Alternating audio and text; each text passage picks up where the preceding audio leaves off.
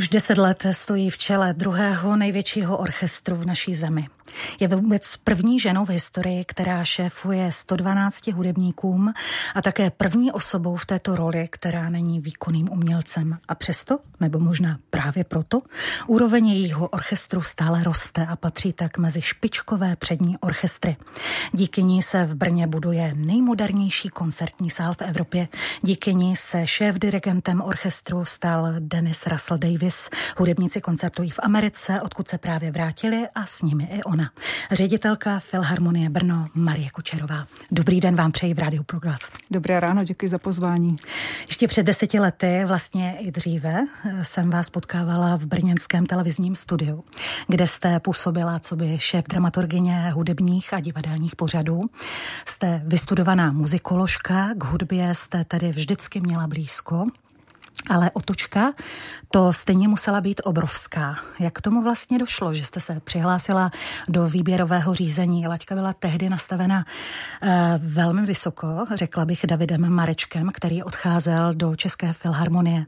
Sněla jste o této práci, o funkci ředitelky Filharmonie Brno? Tak to vás asi zklamu. Eh, určitě to nepatřilo do nějakých mých profesních nebo kariérních snů. Já jsem byla v České televizi 25 let, což je teda pořádně dlouhá doba a byla jsem tam šťastná. Určitě se tam povedla obrovská spousta nádherných věcí. Jenom připomínám, že já jsem vlastně do Československé televize přišla na jaře roku 89, takže jsem měla to štěstí, protože teď mám aspoň o čem vypravovat, zažít ten obrovský předěl a vlastně potom budování České televize, budování úplně nového programu a třeba například, protože jsme tady v rádiu Proglas, tak v mé hudební redakci vlastně vzniklo náboženské vysílání, protože do té doby neexistovalo. neexistovalo. A tehdy mě moji nadřízení řekli, protože jsem vlastně zůstala jako by jediná v té redakci hudby, tak mě řekli, no víš co, no jestli koncert nebo mše, to je v podstatě jedno takže to vznikne u tebe. Takže ty první bohoslužby se opravdu vysílaly v rámci hudebního vysílání několik let, než se z nich vyvinula speciální redakce. Takže všechny tyhle ty změny byly nádherné. 90. leta, 0. leta, spousta zahraniční spolupráce, koprodukcí s takovými značkami jako BBC a, a tak dále. Bylo to krásné, no ale po těch 25 letech přece jenom už jsem měla pocit, že bych se potřebovala zase trošinku posunout dál No a zrovna v té době z hodou okolností uh, jste správně uvedla, uh, odešel David Mareček do Prahy, ale ono tam ještě bylo takové asi rok a půl, takové intermeco uh, s ještě jedním panem ředitelem, Zbyňkem Matěju, to nedopadlo úplně nejlépe, takže vlastně Filharmonie hledala nového ředitele, ředitele. nového ředitele, tak jsem si říkala, ono by to vlastně nemuselo být špatné, pořád je to Brno, pořád bych byla u té hudby, vlastně u hudby, kterou mám nejraději, což je ta klasika, tak to zkusím. No. Zkusila jsem a vyšlo, a vyšlo to. to. Po deseti letech eh, určitě můžete srovnat televizní práci, kde jste tedy také šefovala, a práci v řízení, eh, ale rozhodně jiného, nejenom co se týče toho počtu kolektivu. Co první, úplně první vás v tomto srovnání napadne? Jaká slova?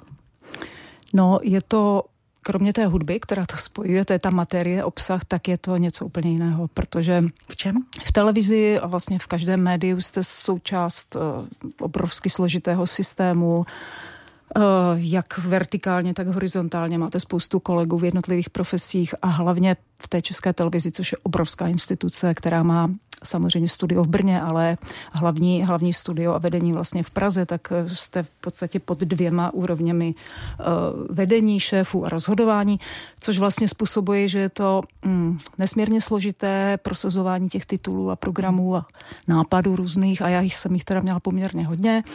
A v podstatě je to zdlouhavé. A já jsem takový typ, který jako raději eh, prakticky vykonává věci napřímo, což právě třeba v té, v té filharmonii, v tom orchestru v Brně vlastně tak je. Tak jste ředitelka, už můžete uh, přímo. Jo, to ale myslím, že není, není, není, to ani, ani tím, protože i v té, v té televizi ti ředitele musí prostě navazovat na spoustu jako postupů. A je to prostě celkově složitější. Tady bych řekla, že i když, jak jste řekla, je teda 112 hudebníků, dalších zhruba 30 zaměstnanců, takže to je veliká instituce, tak přece je to jenom daleko přímější a vlastně když já se se svými kolegy, ať už z orchestru, eh, nebo zástupci orchestru, anebo s manažery, co mám, dohodneme na něčem, tak je to otázka pár minut. Takže v tomhle ohledu je to prostě velká výhoda. Veliká výhoda, že se můžeme rychle rozhodovat, pružně rozhodovat, pořád je třeba co měnit, na, ně, na co reagovat, je to živý organismus. A potom ještě je tam jedna veliká výhoda, v té televizi nebo i vlastně v rádiu, ne teď, ale když nahráváte nebo něco natáčíte, tak to musíte zpracovávat. To, no to je takový ten postup, že jo. Než ten je to hotové, je tak je uplyne klidně půl roku, než se to zařadí do vysílání dalšího čtvrt roku. A vlastně potom se možná dozvíte, jestli se na to někdo díval, líbilo se mu to a mělo to nějaký ohlas, což jako tím vůbec nechci nějak, nějak zlehčovat, ale je to prostě takový jako zlehč, takový zdlouhavý proces.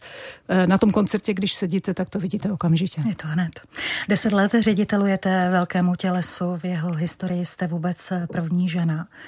Přestože se společnost z hlediska genderového značně proměnila, přece jen kdybyste měla srovnat své postavení, postavení tedy ženy v takovém velkém orchestru, kterému tedy velíte, tehdy a dnes, když jste nastoupila.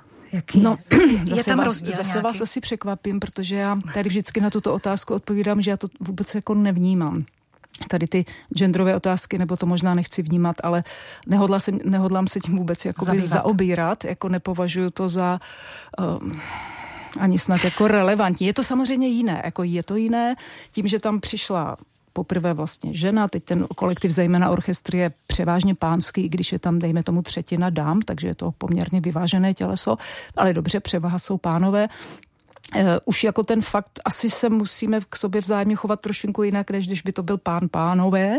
Jako přece jenom je to možná trošinku, trošinku něco jiného, uh, ale tak je to zajímavé, je to jiný, jiný způsob, ale nevnímám to vůbec jako nějaký problém nebo nějaká překážka nebo nějaké... Hmm. Ne, nevnímám to. Nechcete se tím zaobírat, přesto já si dovolím ještě jednu otázku. Setkala jste se někdy s nějakými náznaky právě toho, že tato pozice právě v minulosti patřila výhradně jen a pouze mužům? Ne, ne, ne, nikdy. Ne, ne. Jako ani, ani mě to nenapadlo, ale musím říct, že nejsem jediná.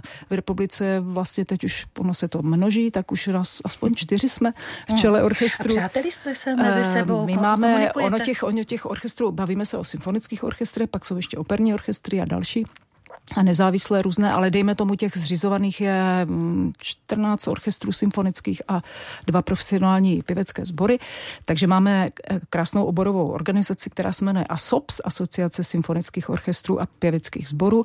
Takže taková jako opravdu vysoce oborová odborná eh, platforma, kde spolu komunikujeme pořád a neustále. Máme valné hromady, máme výbory, já jsem taky ve výboru, řešíme vlastně věci, které se nás týkají. Takže samozřejmě, když narazíme na nějaké řešení, řešení, nevím, jestli s tím rady, tak zavolám kolegům, hele, jak vy to děláte, jak vy to máte nastavené, a vy to máte jinak, aha, fajn, funguje vám to, nefunguje vám to.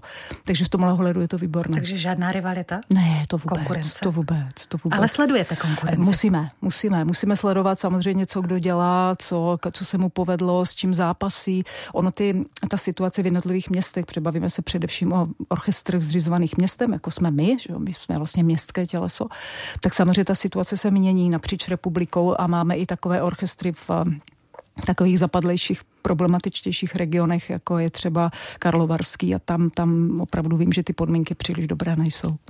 Když jste nastupovala, ještě jednou se k tomu vrátím, protože opravdu eh, vlastně eh, dnes nebo zítra, zítra slavíte své filharmonické narozeniny. Nastoupila jste před deseti lety 1. března a z čeho jste tehdy měla největší obavy? A naplnili se, či nikoli? No, tak eh, jako člověk má nějaké představy, protože pokud v tom nejste ne, ani jako hudebník, tak máte jenom představu. Já samozřejmě jsem orchestr znala, Znala jsem dirigenty, znala jsem i ten management, protože jako z televize jsme samozřejmě velmi často nahrávali, natáčeli, vysílali Brněnskou filharmonii, takže v tomhle ohledu ano, ale byl to pohled zvenčí. Ten pohled zvenčí je vždycky nějaký a samozřejmě realita je trošinku jiná, ale upřímně toho jsem se až tolik nebála, i když samozřejmě to bylo nové a na ředitele orchestru vás nikde nevyškolí. To opravdu na to neexistuje škola. Musíte si na všechno takže, přijít sama. Musíte si na všechno přijít sama, konzultovat, ptát se, doptávat se a spolehat na svoje kolegy. A tady si dovolím udělat malinkou odbočku. Vy jste mě nádherně na začátku uvedla, jakože tomu šéfuji a že mám ty úspěchy a našla jsem toho, toho šéf dirigenta, ale musím říct a uvést na pravou míru, jako já jsem jenom, jenom součást toho celého. To říká každý ředitel. No, ale je to tak, je to tak. Opravdu, jako upřímně říkám, že hmm. nebyt teda mých kolegů, tak, tak tady nejsem. To, hmm. to oni mě kryjí záda, hradí mě, Eh, dělají spoustu věcí, které, které já dělat nemusím a opravdu bez nich to je vyloučené. Není, není to nikdy one man nebo one woman show. Evidentně máte s kolegy výborný vztah. Já si myslím, že tohle to je už eh, velká podsta. Co jste eh, teď řekla, snad nás slyší, a nebo já si to doufám, poslechnou já doufám, ale my si, my, si to, my si to říkáme poměrně často. A teď ještě, abych nezapomněla tu ano. vaši otázku. No, čeho jsem se vlastně paradoxně nejvíc obávala, neříkám bála, ale měla jsem z toho takové drobné obavy. Znáte to sama, když pracujete v médiích, tak jste nezávislá, že? Musíte být nezávislá, musíte prostě s každým objektivně hovořit a e, nejít nikomu na roku a takhle jsem byla vychována těch 25 let. Měla jsem vlastně absolutní odstup od politiků. Takže moje vlastně největší obava byla ta, že teď se to mění, protože já jsem ano. samozřejmě v ředitelka ano. příspěvkové organizace města Brna, čili naopak já teď teda úplně naplno spadám do vůle e, politiků. A teď jsem si říkala, no, jak tohle to já jako vyvážím, jak prostě to budu umět Uh, jo, je, je to jiný, jiný úplně přístup a uh, člověk z médií má k politikům takový jako odtažitější vztah, vztah. Jo. Mhm. No, ale musím říct, že za těch deset let už vlastně zažívám třetí, no čtvrté, čtvrt, čtvrtou politickou reprezentaci, která se opakuje, tak ale dejme tomu třetí sestavu hmm. různých stran, že jak víte, tak se to v Brně mění a všude v republice. A musím zaklepat ten vztah města k této organizaci je naprosto jako úžasný. Hmm. A nemění se to u těch stran, nemění se to u těch jednotlivých lidí. Je, vnímám to tak, že opravdu tím, že je to jediné symfonické těleso vlastně v Brně, na rozdíl třeba od Prahy, kde jsou čtyři, tak je tady obrovské takové stotožnění, že ta filharmonie Brno je opravdu jako nositel značky, reprezentace a je to něco velmi podobného, jako když vám nastoupí kometa Brno. A teď mě, jako, ber, myslím to úplně vážně, protože jsme to zažívali a vlastně to zažíváme na každém koncertě, když nastupují naši hudebníci na pódium, tak naši posluchači je vlastně znají. My i vyvěšujeme vždycky seznam těch konkrétních hudebníků, kteří ten konkrétní koncert hrají. Je to i zveřejněno. A oni ví, že dneska hraje ten jejich prostě flétnista, dneska hraje ten jejich trombonista, ten jejich koncertní mistr. A vlastně jsou to takový jako jejich hrdinové, jo, jako oni jim tleskají, před, to jsou ti prostě, co nás reprezentují. Takže v tomhle ohledu je to, je to fakt tomu sportu poměrně hodně podobné a musím říct, že máme, eh, že máme velmi teda takové věrné a loajální publikum, které s námi třeba přečkalo covid, takže za to jsem ráda. No, ona ta kometa, vlastně to přirovnání je docela krásné, protože ta kometa filharmonická vlastně nastoupila i teď eh, na scénu v Americe. Vy jste se právě vrátili z turné, byli jste tam od 8. do 20. února, koncertovali jste tam a já bych řekla, že takovým tím vrcholem byla zřejmě slavná Carnegie Hall. Podařilo se vám všechno podle vašich představ, eh, tak jak jste si to všechno eh, dojednali a právě tam v Carnegie Hall jste hráli slavné dílo slavného skladatele Phila Glasse, dokonce za jeho osobní účasti, takže to skutečně bylo eh, jako kometa, zkrátka hvězdné. No, já musím říct, že celé to americké turné absolutně předčilo naše očekávání. Opravdu ano. Ono, eh, dostat se do Ameriky je nejvyšší vlastně triumf každého z evropského tělesa, když to tak řeknu, a vlastně i azijského, uh, protože je to nesmírně náročný, konkurenční a drahý, drahý trh. Projekt. Prostě to tak je. Je to, je to úplně něco jiného, než tam, kde jsme zvyklí jezdit, to znamená Evropa, Ázie. A uh, o něčem už svědčí fakt, že jsme tam naposledy byli v roce 77. Takže v podstatě skoro 50 let jsme v Americe nebyli, tak to už jakoby o něčem svědčí. A dostat se tam bylo za prvé samozřejmě dílo našeho pana šéf dirigenta Denise Rasla Davise, který je američan, který má svoje vazby, kontakty. Eh, skrze něho jsme se dostali na prestižní New Yorkskou agenturu, a ta agentura zase na ty jednotlivé města, v jedno, sály v jednotlivých městech. A to všechno e, není otázka půl roku, ale připravovali jsme to čtyři roky, vlastně intenzivně od roku 19, kdy došlo k první schůzce v New Yorku, tak čtyři roky. Mezi tím byl ten slavný covid, mezi tím válka na Ukrajině, věci se prostě měnily. A byl, asi bychom tady seděli aspoň tři hodiny, kdybych vám měla všechno popovídat, co to obnášelo, ale bylo to náročné nejen finančně obrovsky a tady teda musím zase vyseknout poklonu městu Brnu, kraji a hlavně Národnímu plánu obnovy přes Ministerstvo kultury, kteří nás opravdu jako podpořili finančně, jinak bychom tam nemohli jet. Ale bylo to nesmírně náročné i po té logistické stránce, protože například všichni hudebníci, jelo nás tam 90, museli být očkovaní proti covidu, museli mít pracovní víza, vyřízení pracovního víza. Pro každého z nich individuálně byla záležitost několika hodin plus pohovor ambasádě eh, v Praze. Eh, museli mít eh, potvrzení certifikáty o vývozu vzácných přírodních druhů, které jsou obsaženy v, houslovi, v především v houslích, smyčcových nástrojích a ve smyčcích. To like nemá absolutně tušení, ne, co všechno ne, ne. muzikanty může A do toho potkat. takové drobnosti jako pojištění, letenky, jenom tak pro zajímavost jsem si to spočítala, tak těch letů jsme absolvovali 16 různých letů, protože jsme nejezdili jedním spojem, to nebylo možné v tom množství, takže povětšinou dvěma různými spoji a někde jsme se potkali. Vždycky jsme se potkali, nikoho jsme nezapomněli, nic jsme nestratili. Všichni jste se vrátili. Všichni jsme se vrátili nástroje. zdraví a všichni nástroje se nám vrátili teď už kamionem a kargem teď při dva dny, tři dny dozadu. Takže po této stránce já jsem z toho měla velké obavy, protože opravdu stát se mohlo naprosto cokoliv. Eh, víme, že letecká doprava teď zažívá takový trošku kolapsový stav, že vlastně než naběhne zas na ten spoždění eh, a zmatky a tak, ale to všechno teda dopadlo naprosto hladce a, a skvěle. A, takže po této stránce skvěle, no a teď se dostanu asi k tomu úplně základnímu. K té uh, muzice. K té muzice, přesně. Uh, no a to bylo teda taky velké překvapení, protože Hráli jsme jenom, připomenu, v sedmi sálech a v pěti státech. Takže uh, začali jsme v New Yorku v Carnegie Hall, pak jsme se přeletěli do Michiganu, do obrovské univerzit, do obrovského univerzitního města Ann Arbor, pak jsme se přesunuli do Kalifornie, kde jsme měli tři koncerty Santa Barbara, Palm Desert a Northridge a pak jsme se zase přesunuli do Kansas, kde jsme v Kansas City hráli krásný koncert a z Kansasu do Texasu města Lubbock a odtud už potom domů. No a v každé z těch lokalit jsme vlastně přinášeli, hrozně ráda to říkám, hudbu českou, brněnskou a americkou. Takže Zdaleka to nebylo to, s čím povětšinou orchestry jezdí, jakože na každém koncertě je povinně no, Novosvětská a nějaký Čajkovského klavírní Základ, koncert, takový to, co uh-huh. hrají jakoby všichni.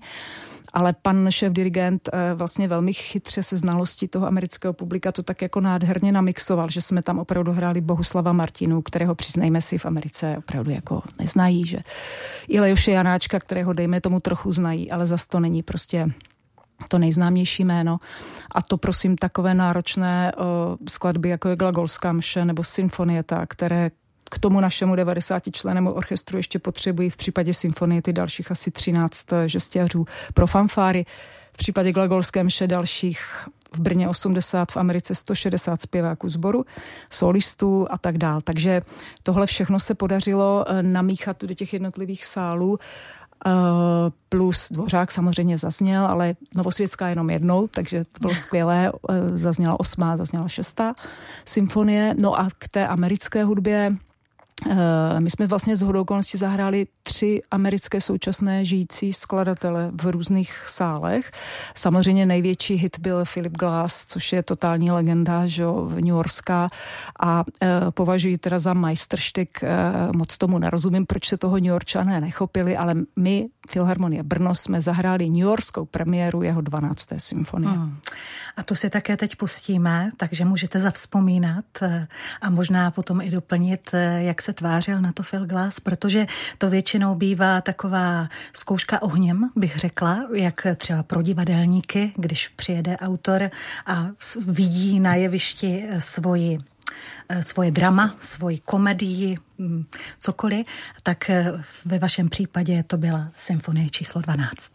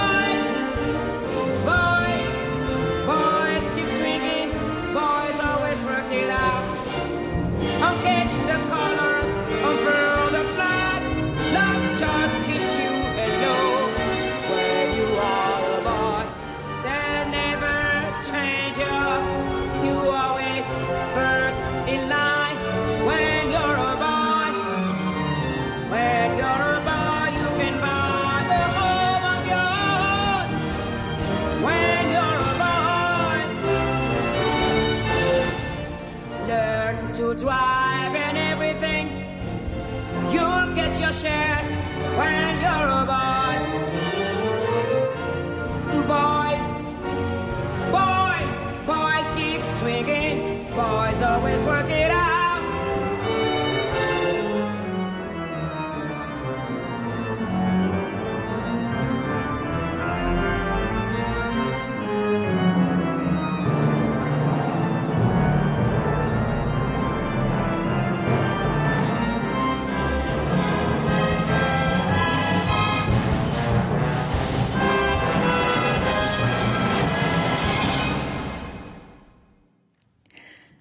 Kučerová, ředitelka Filharmonie Brno, pozorně poslouchala symfonii číslo 12 Filipa Glase, se kterou také vycestovala a se svými muzikanty, zkrátka z Filharmonie Brno, do Ameriky na turné. O něm jsme mluvili a mluvili jsme také o té slavné Carnegie Hall. Filip Glass byl přítomen tomuto eh, svému kousku. Co na to říkal? On byl přitomen už generálce, protože my jsme samozřejmě na místě se všichni sešli a z té nahrávky posluchači určitě vyrozuměli, že to byl nejen obrovský orchestr, obrovské množství bicích. A my jsme si dokonce mm, najímali tři hudebníky přímo ještě v New Yorku, kteří posílili naši bicí sekci. Je to vlastně skladba psaná pro solový hlas světové hvězdy a nositelky mnoha gramy Angelique Kidjo, což je africká beninská hvězda world music a Filip Glass to napsal přímo pro ní a také pro solové varhany, které v tomto případě obstaral Christian Schmidt. Na této nahrávce i vlastně v Carnegie byl ten, ta stejná sestava.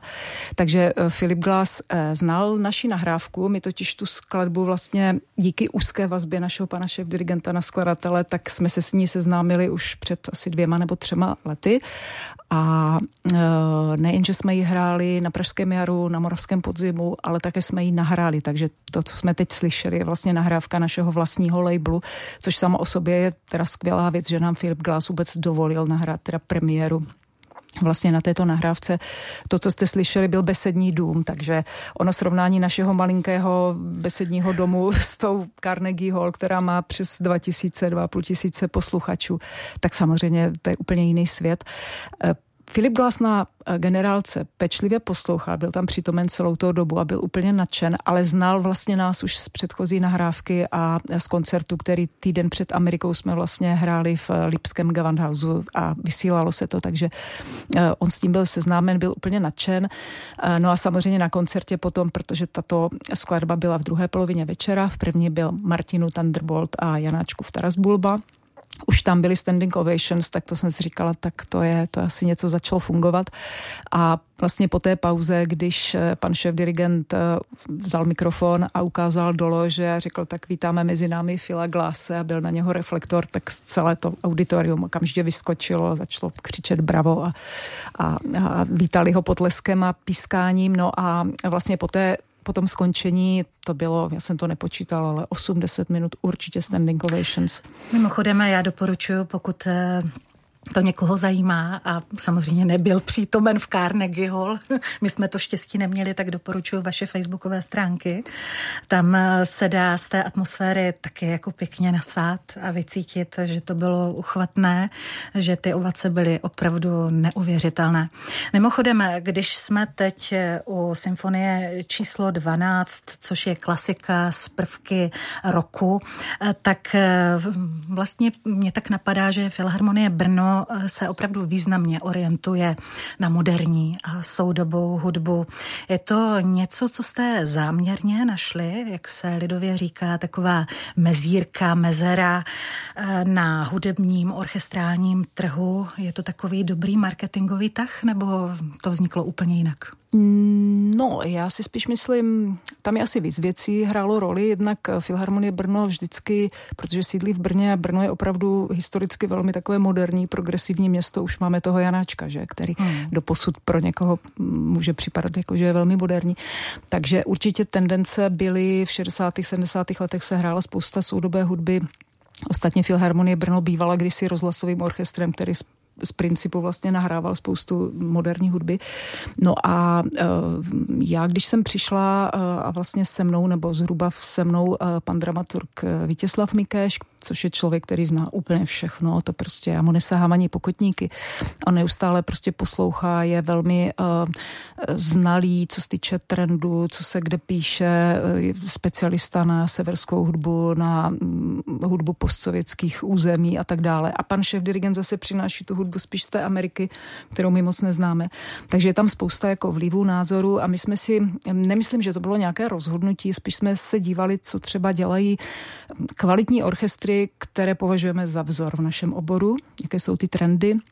No a vlastně tahle ta hudba eh, je naprosto běžná v Skandinávii, v zemích Beneluxu, v Německu, v Berlíně. Prostě se to běžně hraje. To, že se to nehraje tolik ve střední Evropě, no, třeba právě. například hmm. Eh, v, i ve Vídni, která je extrémně konzervativní, tam prostě vůbec jako to by nešlo.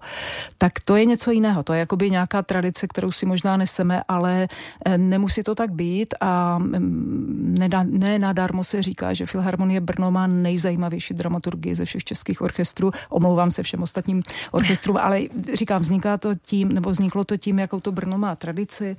I vlastně, že je tady poměrně velký podíl mladého publika, které se orientuje trošku jinak a ono to souvisí vlastně i s tím, eh, s tím směřováním do budoucnosti, že samozřejmě si hýčkáme naše stále abonenty a snažíme se jim hrát hudbu, kterou mají rádi, ale zároveň eh, nejsme komerční těleso a myslíme si, že bychom měli přinášet obrovské množství hudby, kterou třeba nikdo nikdy neslyšel a kterou můžou, můžou s námi objevovat. To, že to neznají, neznamená, že to není krásné, že si to nezamilují.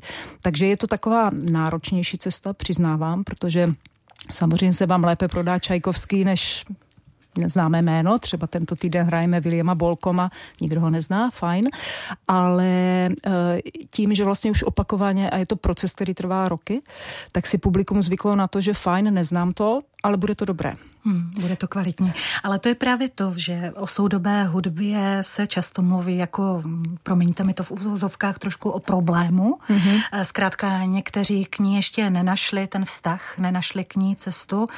Co byste jim doporučila, jak ho hledat? Vy jste milovnice soudobé hudby, to my mm. dobře víme. Tak co byste lidem doporučila? Úplně nejsem milovnice soudobé hudby, ale, ale můžu říct, že jsem se vychovala sama sebe v tom procesu. Protože Takže takhle, jste tu ne, cestu. že bych byla nemilovník, ale neznala jsem ji. To je mhm. otázka mít rád a znát. To je něco úplně jiného.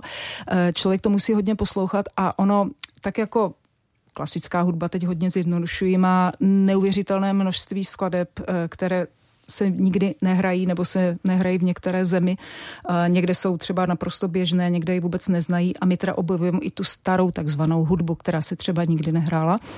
Třeba takový Reicha, který je mm, vlastně současník Beethovena, co se z něho hraje symfonického, vlastně jsme ho znovu objevili. Ano. Tak je to objev, je to nová hudba, v podstatě je to nová hudba. A to, vlastně to tež je u té soudoby, která má samozřejmě neuvěřitelné množství podob. Jo, to, co jsme tady slyšeli, Philip Glass je sice moderní hudba, která vznikla před pár lety, no ale je to v podstatě populární písnička. Jako nemyslím si, že tohle jako někomu může připadat jako problém to poslouchat. Jo.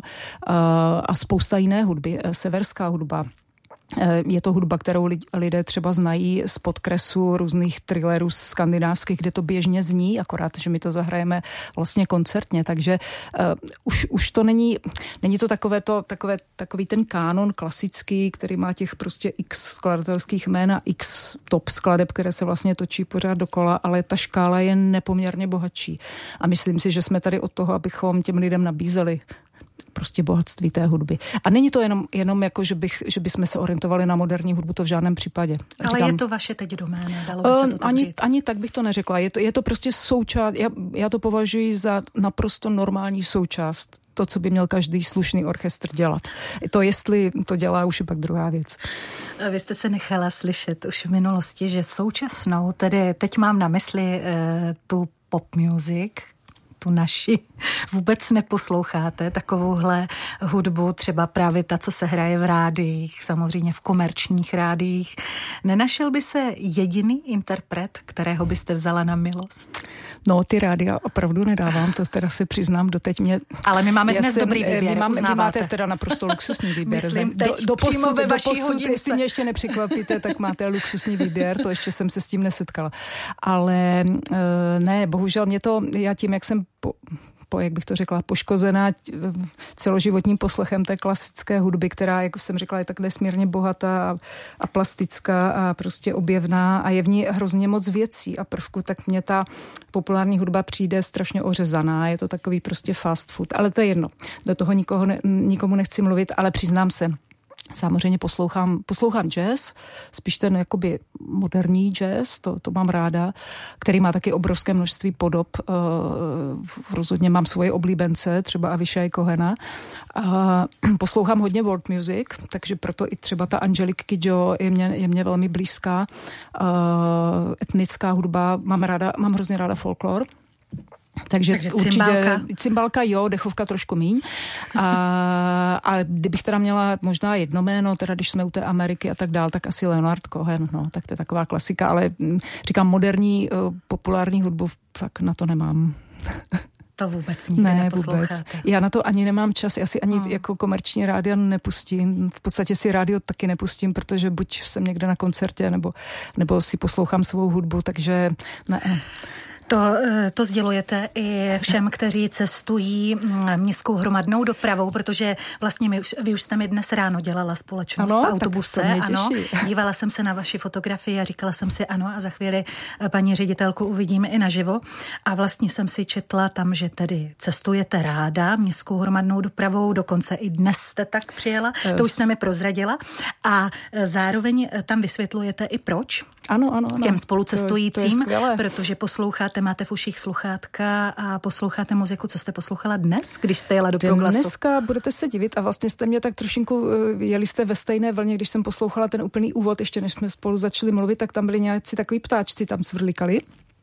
A já jsem z okolností, mě, já mám takový výběr, já se nechávám ráda překvapovat, tak mám takový mix, že mi to skáče různé treky z různých mých nahrávek oblíbených a zrovna mě to hodilo hudbu z Bali a tam byli přesně takový ptáčci, takže mě to hodilo prostě do tropického pralesa, bylo to báječné, navzdory tomu, že jsem jela mrazivým eh, ranním Brnem, ale máte pravdu, eh, tramvají šalinou jezdím ráda, protože jednak tím jezdím celý život, za druhé nemám eh, auto ani řidičský průkaz, protože jsem středař, takže žiju ve centru města, všude chodím pěšky a prostě takové to popojíždění drobné, ideálně na sluchátka, to je krása. Hmm. Vy jste vlastně mm, říkala, že se velmi, vlastně i velmi dobře orientujete i díky mm, Vítězslavu Mikešovi, který vás vlastně i tak jako provází eh, tou muzikou a má skvělý přehled, jak vlastně vzniká eh, s předstihem ten dramaturgický plán pro Filharmonii Brno, než se opravdu vybere a domluví se, ano, tohle to jsme schopni zahrát. Mimochodem, eh, jsme schopni zahrát úplně všechno? To je právě základ, by jsme schopni zahrát úplně všechno. Hmm. To je jako obrovská výhoda. A pokud jsou tam třeba nástroje obsazení, které nemáme, tak samozřejmě si ty hudebníky na ten projekt, projekt na akordeon a, a podobné věci, čembalo. Takže my opravdu jsme schopni a žánrově ten orchestr je natolik flexibilní a natolik prostě profesionální, že opravdu zahraje všechno od baroka po největší romantické kusy prosto hudebníků a úplnou modernu, ale taky třeba herní hudbu nebo i třeba jazzově orientovanou hudbu. Takže v tomto směru je to, nemáme limity. V čem teda máme limity je bohužel naše věčné téma a to je koncertní sál, protože eh, máme sice náš krásný besední dům, který milujeme a který v květnu oslaví 150 let, na což se těšíme a připravujeme speciální festival, ale ten sál byl vhodný v roce 1870, ale bohužel jsme teda trošinku jinde. To těleso vzrostlo mnohanásobně, tak jak všude. A v podstatě my můžeme besedním domě hrát tak jako s čistým svědomím Ehm, skladby, dejme tomu do 50, do 60 hudebníků. A to už musíme prodlužovat pódium Čili jednak si ubíráme místa pro posluchače a za druhé se dostáváme do obrovských jako už hlukových v podstatě limitů. To je jeden problém, ten je to ještě ten menší problém, ale větší problém je ten, že všechny velké kusy, například uh, několika týdenní zkoušení na celé americké turné, kde jsme hráli asi čtyři různé programy, uh, pro ten obrovský orchestr, pro ty obrovské sály v té Americe, tak se vlastně zkoušeli v tom besedním domě. To znamená, vyklidí se kompletně besední dům, tam se rozprostře orchestr a tam se zkouší. Čili oni se tam jakoby vejdou, ale zvukově nebo hlukově to je prostě totální tragédie. Hmm. To špatně je, se slyší eh, muzikanti. Špatně se slyší, hlukový, hlukové limity, jako nerada to říkám, ale chtěla bych, aby tam přišla nějaká kontrola, ale v podstatě by nás zavřeli asi za to, za všechno. Hudebníci se si chrání sluch, opravdu mají trojí ochranu sluchu, ale přesto všechno je to prostě složité, náročné, pro pana šéf dirigenta je to strašně náročné a proto potřebujeme prostě nutně ten sál. No a proto se staví a proto, když jdeme po Brně, tak vidíme tu vizualizaci, jak bude vypadat ono to piano, eh, ten klavír, který stojí uprostřed a ten nádherný sál, který už si představujeme, který bude opravdu ve střední Evropě, ten, řekla bych, ten nejmodernější, ten nejzkustnější a vlastně na těch plakácích je eh, psáno eh, bude že bude ten sál. Tak kdy bude, paní ředitelko, no, neměl už náhodou být? Základ je, že bude. Samozřejmě máte pravdu, on měl být už On měl být už před stolety, ale to, to je dlouhá historie. Uh, já myslím, že ten projekt je připraven, je schválen. Uh, samozřejmě jsme teď v situaci, um, protože se vlastně ten projekt chystá, dejme tomu od roku 14, čili už je to taky skoro 10 let. Um, Mezitím samozřejmě přišel covid, přišla Ukrajina, přišly finanční energetické problémy a jelikož za tím projektem stojí především město Brno, ne samo, ale hlavně finančně, tak samozřejmě si zvažuje svoje ekonomické možnosti a já jsem ráda, že všechny ty eh, reprezentace vlastně ten projekt jako drží při životě a chtějí ho. Naposledy paní primátorka to řekla naprosto jednoznačně. Takže určitě bude, eh, ale eh, ten dotaz, kdy bude, bych opravdu nechala spíš na městě, protože to musí rozhodnout, kdy ty peníze do toho vrhne a kdy spustí vlastně ten celý proces výběrového řízení pro ty stavební firmy. Ale za nás jako před 20 lety bylo pozdě. Hmm. Eh, ona velká kapitola je i váš eh, šéf dirigent Dennis Russell Davis. Já už jsem na začátku říkala, že je to tedy i vaše velká zásluha, že máme tohoto světově proslulého dirigenta. Přemýšlím, jak se to podaří takového mm, skvělého dirigenta dostat do Brna. A také jsem, když jsem přemýšlela nad tím naším rozhovorem, tak jsem si říkala, jestli to nebyl právě onen ten sál, na který jste ho trošku nalákali. Máte pravdu, bylo to, byly, byly to tyhle věci všechny, uh, plus šťastná zhoda okolností, protože ono najít, najít člověka do čela orchestru tohoto formátu, jako většího jsme v historii opravdu neměli, tak není vůbec nic jednoduchého. A není to tak, že bychom někde poptali a tak, hele, nechtěli byste jako u nás pracovat, tak, tak, tak to nechodí. Jednak do volby šéf dirigenta mluví orchestr, docela výrazně, nebo aspoň orchestr toho, této velikosti a této důležitosti. A ten proces hledání nového šéf dirigenta trval tři roky. Takže byl to opravdu dlouhý, dlouhý proces, docela bolestný, protože Eh, zkoušeli jsme spoustu jmén různých typů dirigentů z různých zemí, různého věku a tak dál. A vždycky to tak nějak vyšlo půl na půl, nebo nebylo to prostě jednoznačné. Někdy nám za to jméno nevyhovovalo, že právě by nás třeba neposunulo dál, nebo by nás nedostalo do zajímavých destinací. Takže těch, těch pohledů tam byla spousta, už to bylo takové trošku přenošené a už ten problém eh, začínal trošku bobtnat a stal se prostě zázrak, protože byli jsme pozváni se omlouvám, na festival Pražské jaro.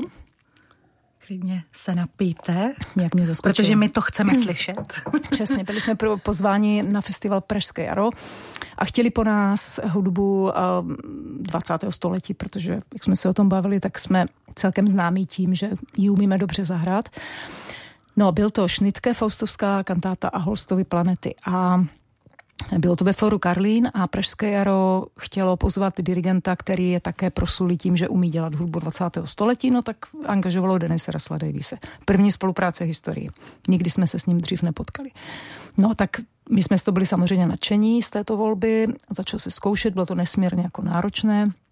Nicméně po skončení koncertu v podstatě skoro celý orchestr za panem dirigentem zašel do šatny a říkali, že by byli hrozně rádi, kdyby znova přišel. Takže tohle já jsem osobně nikdy nezažila, že by tak jako masivně ten orchestr vlastně okamžitě toho člověka akceptoval po týdnu práce. No, tak jsem začala trošku kout eh, železo, dokud bylo žhavé a on zrovna, a to je právě ta zhoda okolností nebo štěstí, uh, čili my jsme neměli šéf dirigenta a on pár měsíců předtím skončil v roli šéf dirigenta v Bruckner orchestru v Linci. S tím, že už nechce dělat šéf dirigenta, že už toho má jako spoustu v Americe, v Německu, v Rakousku a že už chce mít klid a bude jenom hostující dirigent. Tak fajn, to jsme akceptovali, no nicméně zkoušela jsem přes jeho agentku vídeňskou a Říkám, tak ještě by třeba někdy do Brna přijel. Jo, to on přijel jako tak, no a nepřijel by častěji.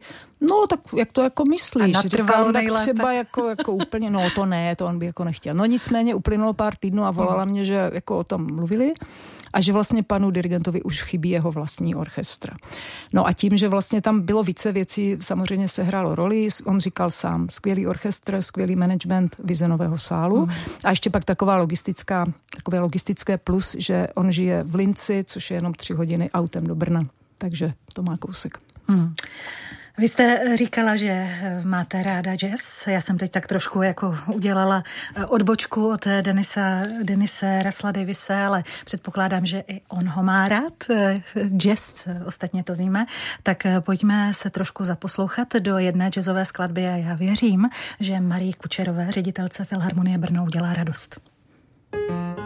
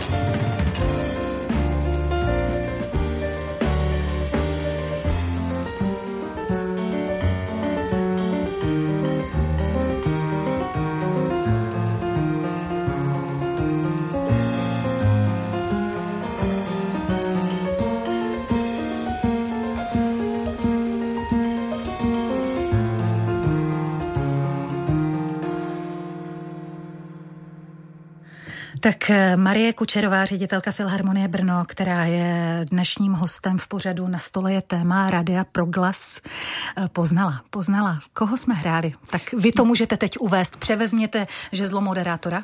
Ano, ano, ano. No, tak e, zmiňovali jsme ho tady. Je to, je to Avishai Kohen, izraelský kontrabasista, zpěvák.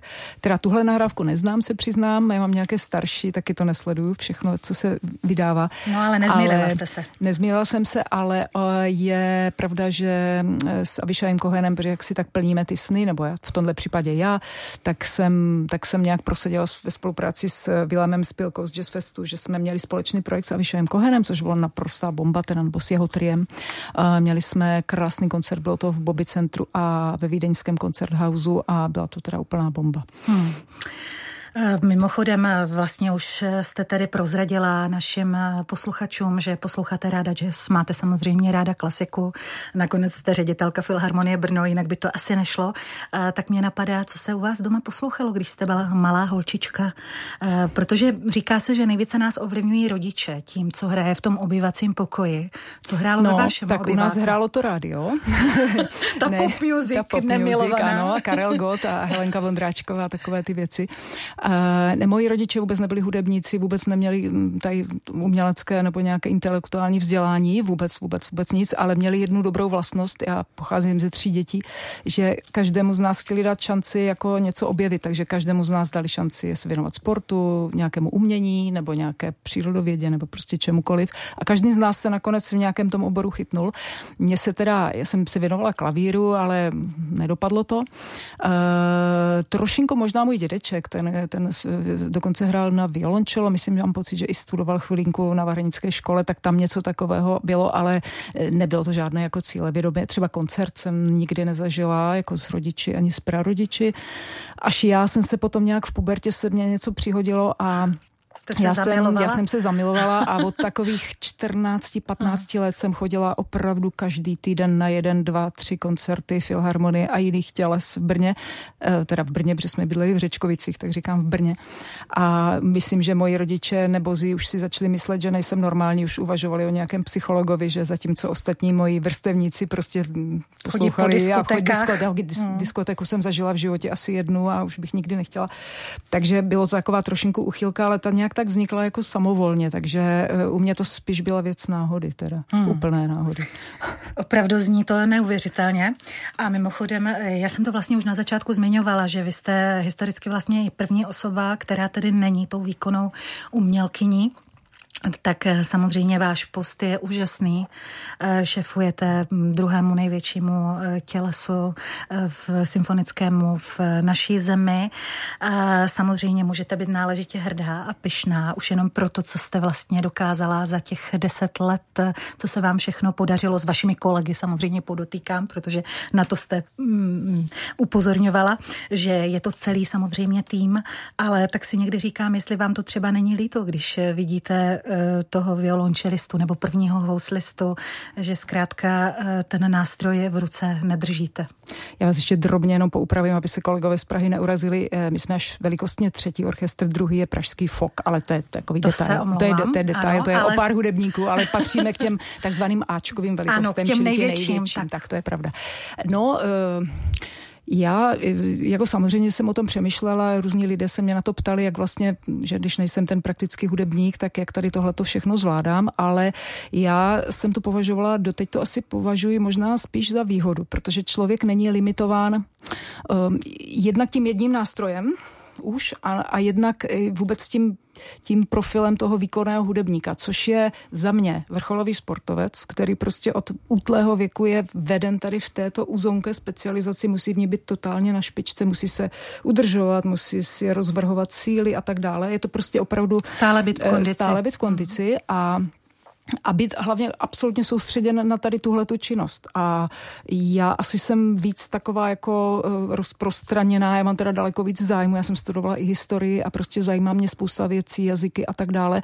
A pro mě by asi ten jeden nástroj byl obrovský limit, ale jinak to nejde. Takže já to takhle vnímám, já si jich uh, kolegů v orchestru nesmírně vážím opravdu za to, co umí, to je naprosto jako fenomenální a jako považuji za uh, v podstatě požehnání, že u nich můžu být, že u toho můžu blí, že jsem hodně u nich blízko, že vlastně jsem u toho, když to vzniká, když se to zkouší, když se to nahrává, když spolu třeba o tom mluvíme, v čem je problém, v čem je to složité a tak dále. Takže jsem vlastně úplně u toho, ale nemusím, mám ten luxus, že nemusím se věnovat jenom Nemusíte teda cvičit zrovna, po večerech, ano. zrovna te, k tomu klarinetovému partu ta, v této skladbě, protože asi ten uh, jako život je zajímavější, to je jedna věc. A druhá věc, myslím si, že ta pozice ředitele jako není jenom o tom, že rozumíte skvěle teda nějakému partu a skvěle rozumíte notám. To myslím, že není opravdu ta priorita. Jako tam musíte řešit spoustu, spoustu, spoustu úplně jiných oborů od právnických, technických, uh, finančních, ekonomických, trendových, programových, mediálních. Tím naopak, že já pocházím z toho mediálního prostředí, tak mě bylo od jak živa jasné, že aby ten orchestr se někam třeba posunul, tak musíme být hodně otevření i mediálně, proto taky máme tak obrovský zásah jednak na sociálních sítích, médiích. Teď třeba zrovna například Ameriky, tak myslím, že nebyl člověk, který nevěděl, že Filharmonie Brno vyjela do Ameriky. A to všechno je strašně důležité pro pozici toho orchestru, to, jak ho vnímají vlastně i ti politici, kteří ho nakonec financují, jak se ti muzikanti sami eh, vlastně potom vnímají a Oni potřebují cítit ten ohlas a potřebují cítit, že jako ti lidi na ně chodí, mají je rádi obdivují je a to všechno spolu souvisí. Takže ta pozice ředitele si myslím, že je, nebo ten rozhled ředitele musí být daleko širší, než jenom jako ten jeden nástroj. Ten, Můj názor. Ano. Uh, to je jedna věc, vlastně mluvila jste tady o tom marketingu, to, to všechno s tím souvisí, ta vaše pozice ředitelská, ostatně i proto jste dnes tady, určitě, protože ono je dobré i říkat těm posluchačům těch rádí, co zrovna Filharmonie Brno dělá, takže na jedné straně je to PR, ale na druhé straně je samozřejmě ta muzika, která je vám vlastní. Je to vaše srdeční záležitost. Vy jste takovým malým zázrakem, protože u vás se poslouchal ten Karel Gott, Helenka Mundráčková, jak jste říkala, a vy jste si přesto tu cestu našla, ale ne každému je takhle dáno, ne každý, každý má to štěstí, proto bych se vás na závěr už jenom stručně chtěla zeptat, jaký je váš recept na to, aby člověk opravdu v, už v tom dětském věku ten vztah k té klasice získával? Jednu za z obrovských věcí, co jsme udělali a za, na tu jsem taky velmi hrdá za poslední roky je rozjetí obrovského e, edukačního programu, což dělá naše skvělá kolegyně Kristinka Drášilová a ten je teda skvělý v tom, že se věnuje od úplných miminek, dokonce ještě nenarozených dětí, až po seniory. Opravdu máme velmi bohatý katalog, který je úplně plný. Všechny ty kurzy jsou v podstatě uh, zaplněné a je to skvělé. Já si myslím, kdybych to měla jednoduše zhrnout, a to platí jak pro ty malinké děti, tak pro ty dospělé a pro ty seniory. Prostě eh, k té hudbě nepotřebujete mít vzdělání, nepotřebujete to studovat na zušce a aby vás někdo vodil za ruku. Je to skvělé, je to výhoda samozřejmě, ale není to potřeba. Stačí mít prostě otevřené uši a srdce. A, cítit. a když se vám to líbí, ta hudba, tak je úplně jedno, kdo ji napsal, proč ji napsal, jak ji napsal, v jaké je tónině. Není to podstatné.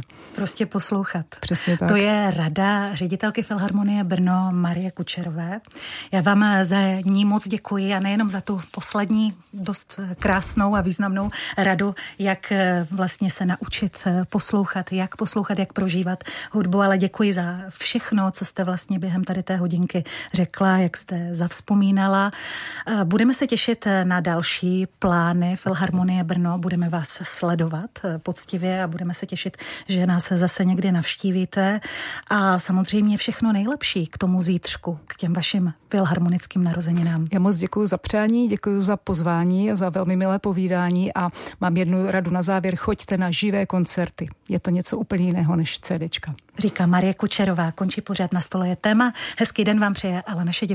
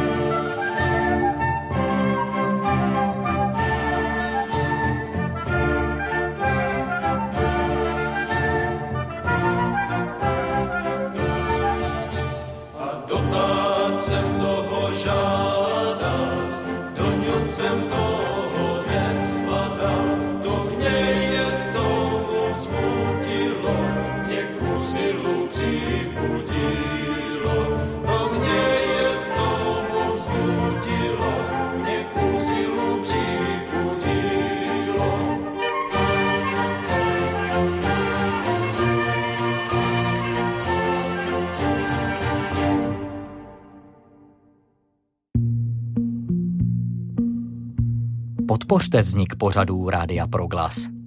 Pošlete zprávu ve tvaru DMS Mezera Proglas Mezera 90 na telefonní číslo 8 a 4 sedmičky. Cena DMS je 90 korun. Radio Proglas obdrží 89 korun. Moc děkujeme. Službu DMS provozuje Fórum dárců, technicky zajišťuje ATS Praha. Více na webu darcovská SMS CZ.